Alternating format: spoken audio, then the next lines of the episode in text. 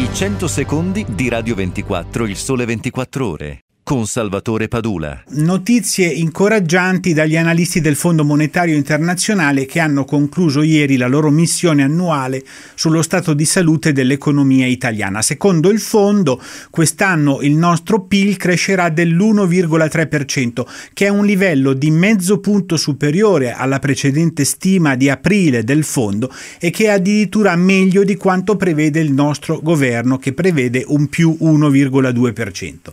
Per contro, il Fondo Monetario Internazionale prevede una crescita più modesta negli anni successivi. Tra il 2018 e il 2020 l'aumento del PIL dovrebbe fermarsi a un punto percentuale in media per ogni anno. Quindi bene o comunque meglio del previsto il 2017, un po' più di cautela per gli anni a venire. Una cautela d'obbligo, dice il fondo, che mette in guardia sulle vulnerabilità della nostra economia e sui rischi ai quali resta esposta. I rischi sono sostanzialmente legati alla fragilità dei conti pubblici, dove preoccupa la dinamica del nostro debito pubblico, ma anche all'incertezza politica. Abbiamo visto le preoccupazioni dei mercati nei giorni in cui l'anticipo delle elezioni politiche sembrava certo e infine le possibili battute d'arresto sul percorso delle riforme. È un quadro che appare poi appesantito da una produttività ancora molto bassa e da investimenti che restano molto bassi interessi, senza dire che il sistema bancario ha certamente fatto progressi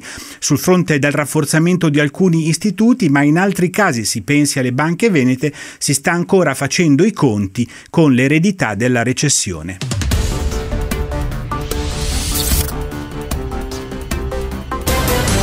I 100 secondi di Radio 24, il sole 24 ore, con Alberto Orioli. I dati sulla demografia che l'Istat diffonde periodicamente raccontano di un paese sempre più vecchio e di una crisi di natalità ormai endemica e solo in minima parte compensata dagli immigrati. È un rapporto che ormai ha il sapore di un triste déjà vu ma tra i dati diffusi oggi c'è un particolare che deve far riflettere. Più di 1.330.000 persone, 46.000 in più rispetto al 2015, nel corso dell'anno scorso ha trasferito la sua residenza all'interno delle regioni italiane. E provate a indovinare qual è la direzione di questa nuova ondata di migrazione interna, dal sud a nord naturalmente, passando però per il centro. Il record di fughe spetta alla Basilicata. Nei dati di questa tendenza c'è anche il fenomeno dell'immigrazione di extracomunitari che approdano nelle regioni del sud e poi si trasferiscono trasferiscono in altri paesi europei, per lo più o in misura minore nel nord Italia. Anche se gli stranieri rappresentano l'8,3% della popolazione, essi contribuiscono al movimento interno per circa il 17%. Ciò nonostante il flusso di partenza di cittadini italiani dal sud al nord non viene compensato dagli arrivi di immigrati extracomunitari.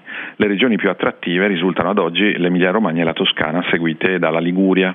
Se a questo dato di spopolamento del mezzogiorno accoppiamo quello dei 144.000 italiani che sono partiti per l'estero nel 2016, ne emerge una fotografia di un paese che non può non considerare prioritario il rilancio dello sviluppo e degli investimenti, soprattutto nel mezzogiorno. Seguici dal lunedì al venerdì su Radio 24 e RDS e in video su radio24.it e rds.it.